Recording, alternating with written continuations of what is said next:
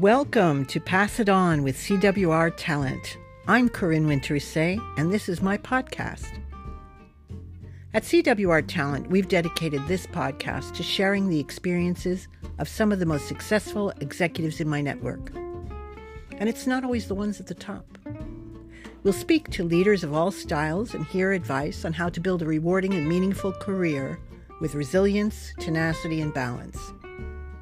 For those of you who know me, I've had the pleasure to work with some of the most gifted and bright business leaders over the last 30 years in the hospitality and entertainment industries. I've guided hundreds of candidates in moves of their professional lives. My specialty? Discover talent and pass it on. That's it.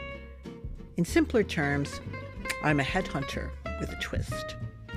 I hope to shine a light on the beauty of coaching and mentoring to gain emotional intelligence and balance in your life and how you can benefit from what we've got to share.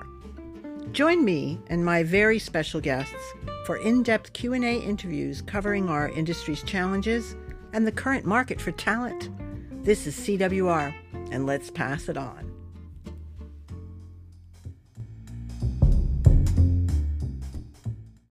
There is nowhere that our communication style is on full view more than during an interview or for a job or for media. What is our intent? What is our goal? To get it right, we need to be brutally honest about our communication style and pay attention to the way that what you're saying is being received. It's quite telling.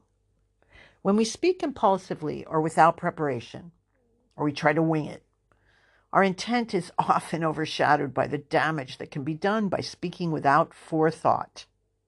But when we speak with purpose, we are able to consciously express ourselves, which elevates the flow and understanding of our conversations and inspires everyone to share from a more genuine place.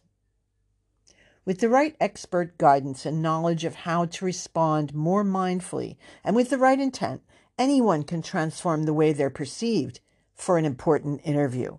It pays to prepare. You can cultivate a calm, empathic, and kind conversation style that leaves everyone feeling that something good has been accomplished.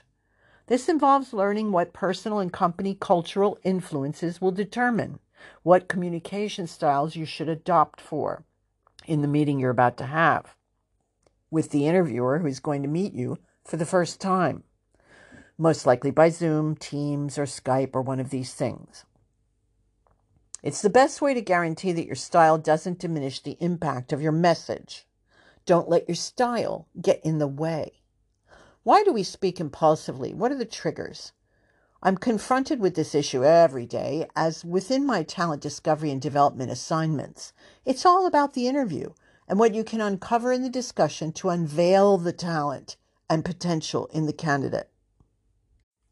Naturally, people get nervous before interviews. It's a finite period of time, usually quite short, an hour or under, during which you can make your impression and get across your main strengths by showing and not telling. So, a lot can be riding on that first exchange and the final interview as well. I always feel it's imperative for people to be themselves. If you feel the style of the house isn't really you, you'll be forever putting a sort of veneer on all your transactions and interactions, and it isn't authentic. It will bother you over time. Learn early how to think about your message and what it is you ultimately want to achieve and narrow your focus. Ask a professional expatriate general manager who moves around the world throughout her whole career. She must adapt her communication style to more than just a company culture, but to a local, national, or regional culture as well. To be positively received, her style of communication in Amsterdam will be quite different to what's required in Riyadh. It's important to be yourself while learning to adapt the way you present information to a particular person. For example, if you're interviewing for a role as an F&B director in a five-star hotel, surely you'll need to demonstrate what type of F&B service you've been delivering as a leader and what type of leader you tend to be.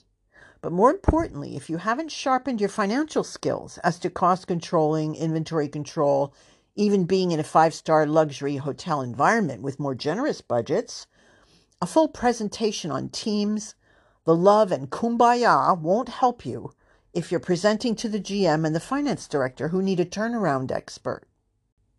Know your audience.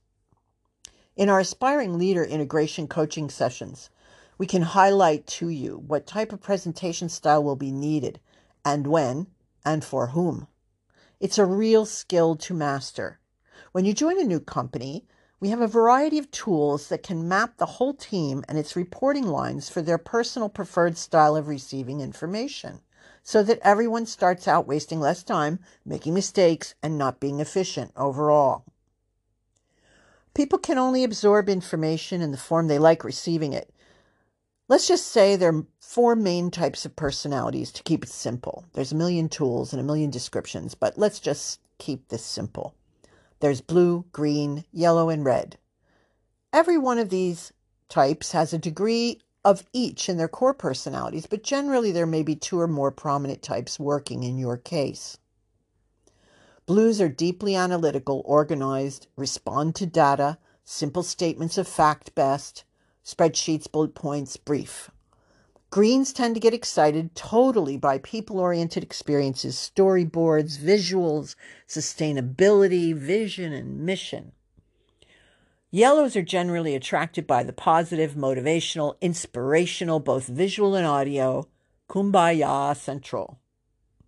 Reds are natural leaders, can disconnect the personal from the professional, bigger picture strategists. Generally, CEOs have significant red in their personality and have a good degree of blue on which to base their decisions, data driven. Very little kumbaya. It's nice to know where your style fits on the wheel, but frankly, in order to have a successful, insightful, impactful interview, you must focus on the person you will be interviewing for, not yourself. Imagine you have a first interview with the HR director, then the GM, then the VP F&B of the brand, then someone from corporate F&B leadership. Each one of these people will have a different perception of these roles' goals, even though they are all equally aware of the whole. Would you present the identical CV to everybody? Here's who I've worked for. Here's who I've worked for. It's not the job of the person interviewing you to try to figure out what is not on the CV. It is the great candidate who prepares and who has a one page talk sheet for each potential type of interviewer. For the HR director, this is usually your first port of call to be considered to be moved forward through the process. If you think this isn't important as a step because they do not make the ultimate decision, you are sadly mistaken. This individual is a gatekeeper to help the following colleagues waste less of their time. The HR director is fully familiar with all the stakeholders' wish list for this candidate and keeps it in mind during the interview. But the questions will most likely be about background, very basically, company cultures they've worked in, values, leadership style, the data and verification of the skills and objectives required, the confirmation of the package requirements and employer notice periods is secondary.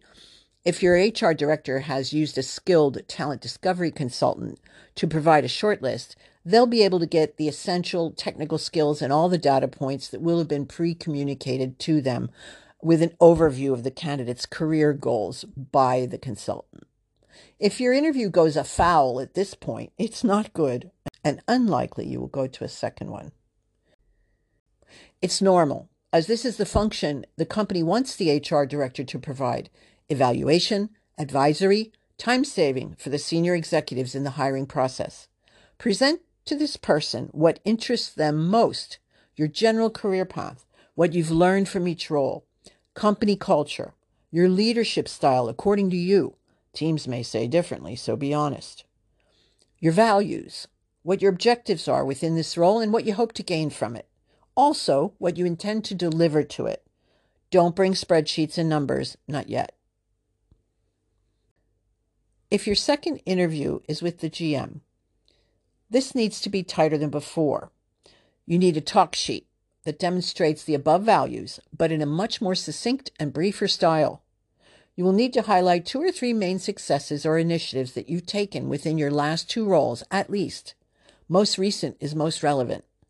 While ancient experience is interesting only if it pertains directly to one of the people in front of you.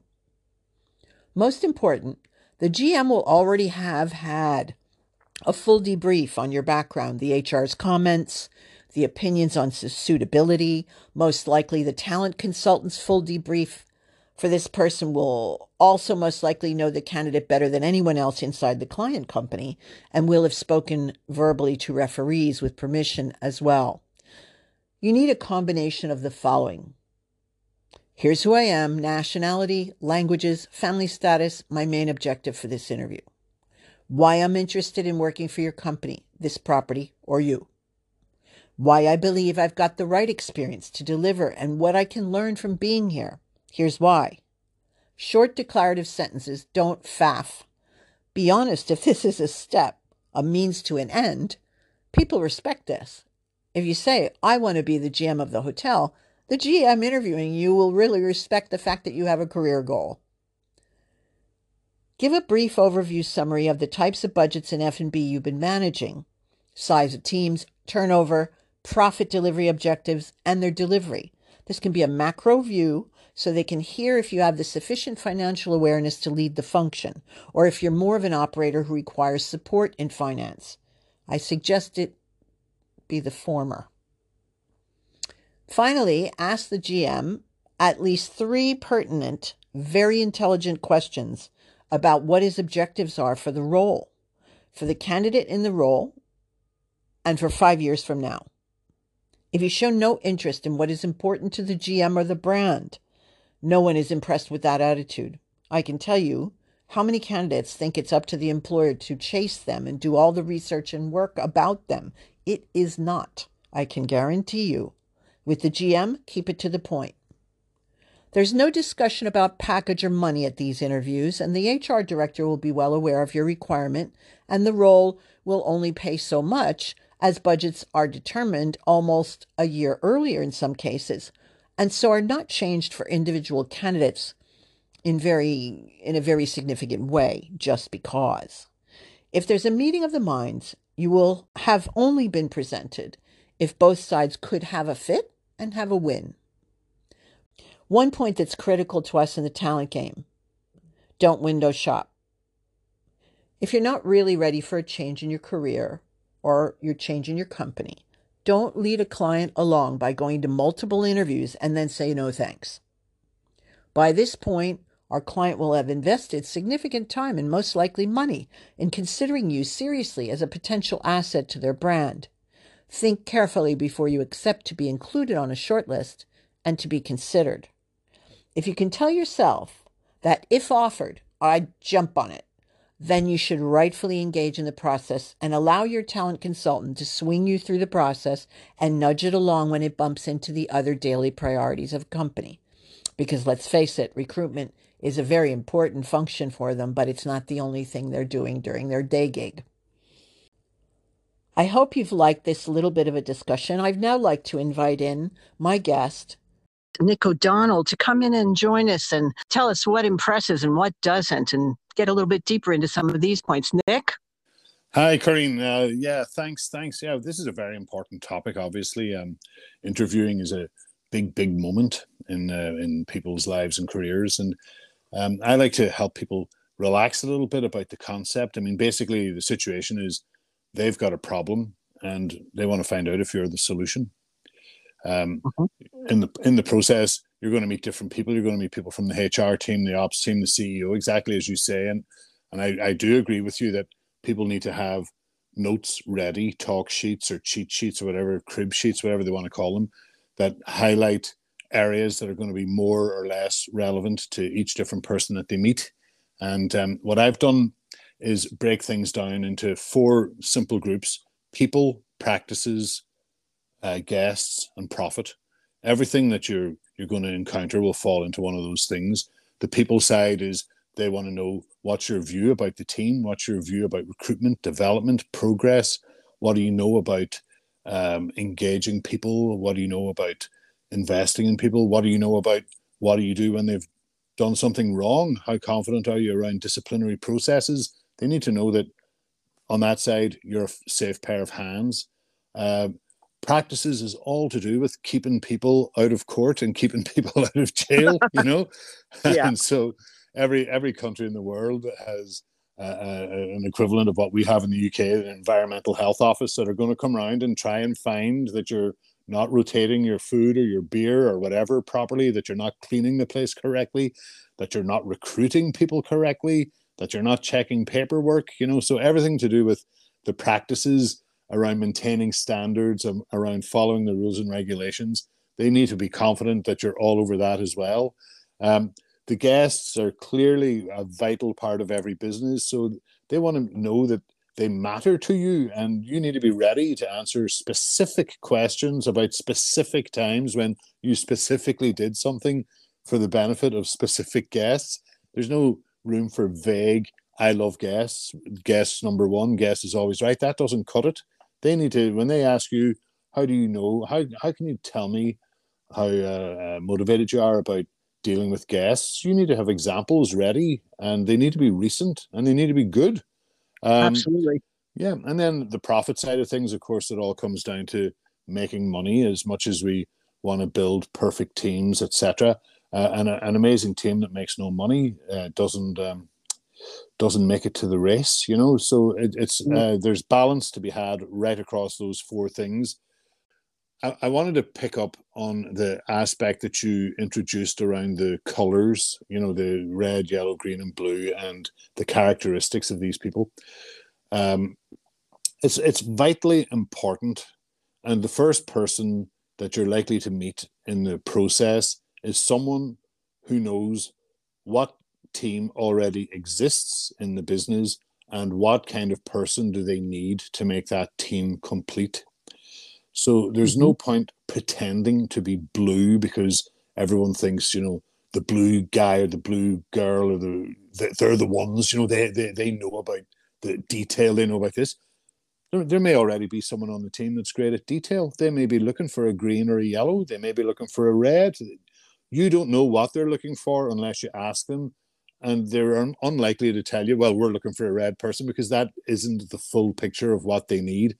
All you can do is be yourself. And if you are the right fit, you'll make it to the next stage. If you're not, you won't. And it shouldn't be too upsetting that you didn't get through because they wanted a blue and you're a green. Because if you did get through by pretending to be blue, they they will be expecting you to be blue for the entirety of your time at that business and you're not going to enjoy that you know? That's exactly the point that i raised when i said please be yourself and be yeah. authentic. Way the way you deliver information how people like to absorb it is not your personality changing. That's just changing your administrative style. If you're going to present spreadsheets if you're going to present more about storylines it's all about presentation style for the person. I feel that you're re- that's receiving it but you're not changing who you are. No, absolutely. Yeah, you, you gotta you gotta be natural and you gotta be yourself. And you can throw in little indicators to give make it easy for them to recognize what kind of person you are, you know? Because some people yeah. are much more comfortable around the spreadsheets and the detail and spotting the impact and patterns and trends through sales and analysis of data and all the rest of it. Other people find it easier to draw connections between how great they are at engaging the team and what impact that has on things like uh, stock mm-hmm. wastage, for example, uh, in my experience, I always found highly engaged teams took more care when they were making drinks and less of the liquid ended up on the ceiling or the floor and all of it ended up in the glass you know? So these these are the little little bits and pieces. Highly engaged teams don't use two napkins when they only need one. They don't use three pieces of fruit when they only need one. They care about what's going on and you need people in the team that are able to build that spirit of togetherness. And then you also need someone who will say, wow, this business is buying 50% fewer limes than they used to, and they're using 30% fewer napkins. And the, the, the person that did that can say, yeah, that's because I've built an engaged team and they are making the business more efficient by taking greater care and attention in the things that they do, you know? So um, when you're meeting the HR people, they want to know what you know about uh, their function, about the recruitment, the development, the disciplinary procedures, etc. They also could be the ones that are looking out to see what color are you, because they could well be the people Correct. that are completing the team. Um, you may be sitting down with someone from ops, you know, the ops director or the managing director. Likewise, that person wants to know what you know. They want to know what's important to you. They want to know how do you get the results that they need? And they also want to know that you're going to keep them out of court. Um, if, if you make it through to sit down with a CEO or, or, or someone very, very senior, um, they'll, they, they'll be interested to know what's your vision for the job. They want to know do you see the connections between great recruitment, great retention, great training, and great results? They want to know do you see the connections between engagement and impacts on sales and profit? Um, they want to know are you the kind of person that sees how everything is connected and that the different functions and colors and personality types need to work together as a team to hit all of the bases. Uh, I think you ask what would be three great questions to ask at the end of the interview. And um, what I've found I mean, I've used this because someone used it on me when I was interviewing them. I thought, well, those are three fantastic questions.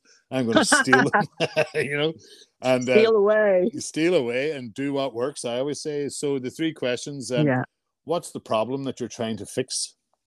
And uh, that forces them to sometimes uh, people who are carrying out interviews don't know what the problem is they're trying to fix. You know, they've got a vacancy, they're not sure exactly what's the shape of the problem and what's the shape of the perfect solution. So it's good to test them to find out if they can articulate exactly what it is they're trying to solve. The next uh, great question is what's the time scale that you're hoping to solve this problem completely? Uh, so is this something that they think can be fixed in a month, six months, a year, two years, or what? Mm-hmm. Very important. Uh, which again gives you a, a very solid idea. Are they thinking someone's messed up, they've been dismissed, they get need someone in to fix it, it might take six months. Or we're an expanding company, no one's messed up, we're growing the team and we've got a three-year plan. Or, you know, you need to find out what is the time scale, what's the shape of the problem they're trying to fix, how long do they think it's going to take to fix it completely? And the third question, what does the future have in store for the person who fixes this for you? And that gives them an opportunity to talk about progress opportunities and it gives you another opportunity to ask about progress opportunities if that's what's important to you. And that puts a little bit of pressure on the person carrying out the interview to talk about your own progress if that's what's important to you. What are the opportunities for a person to get in at the level of whatever this job is solve the problem that they're trying to fix fix it permanently then what? And that is a very very uh, taking the initiative and showing what you're thinking of. It gives them an idea of how you tick and what's important to you. So those i find three very effective questions to wrap an interview up. They will probably lead to a, a few more questions being asked by the interviewer and uh, another additional opportunity for you to show exactly who you are and what you're about.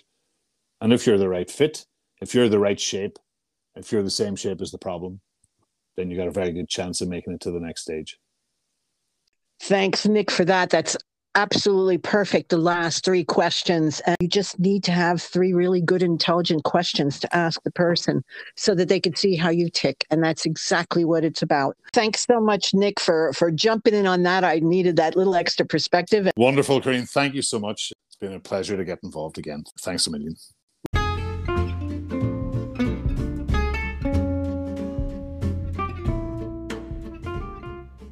Well, that's all the time we have today, ladies and jelly beans. I hope you enjoyed this episode of Pass It On with CWR Talent. If you'd like to reach out to our guests, please let us know and we'll pass it on. Please give us a follow and a like, and please, please share this with your networks across your social media platforms to reach more aspiring leaders. We appreciate your support. And also, we like to thank our sponsor, Nancy Sharp from the Cider House Studio who provides our artwork for our pages. Thank you, Nancy. Nancy makes art that makes people happy. I know it does me. Thank you. See you soon.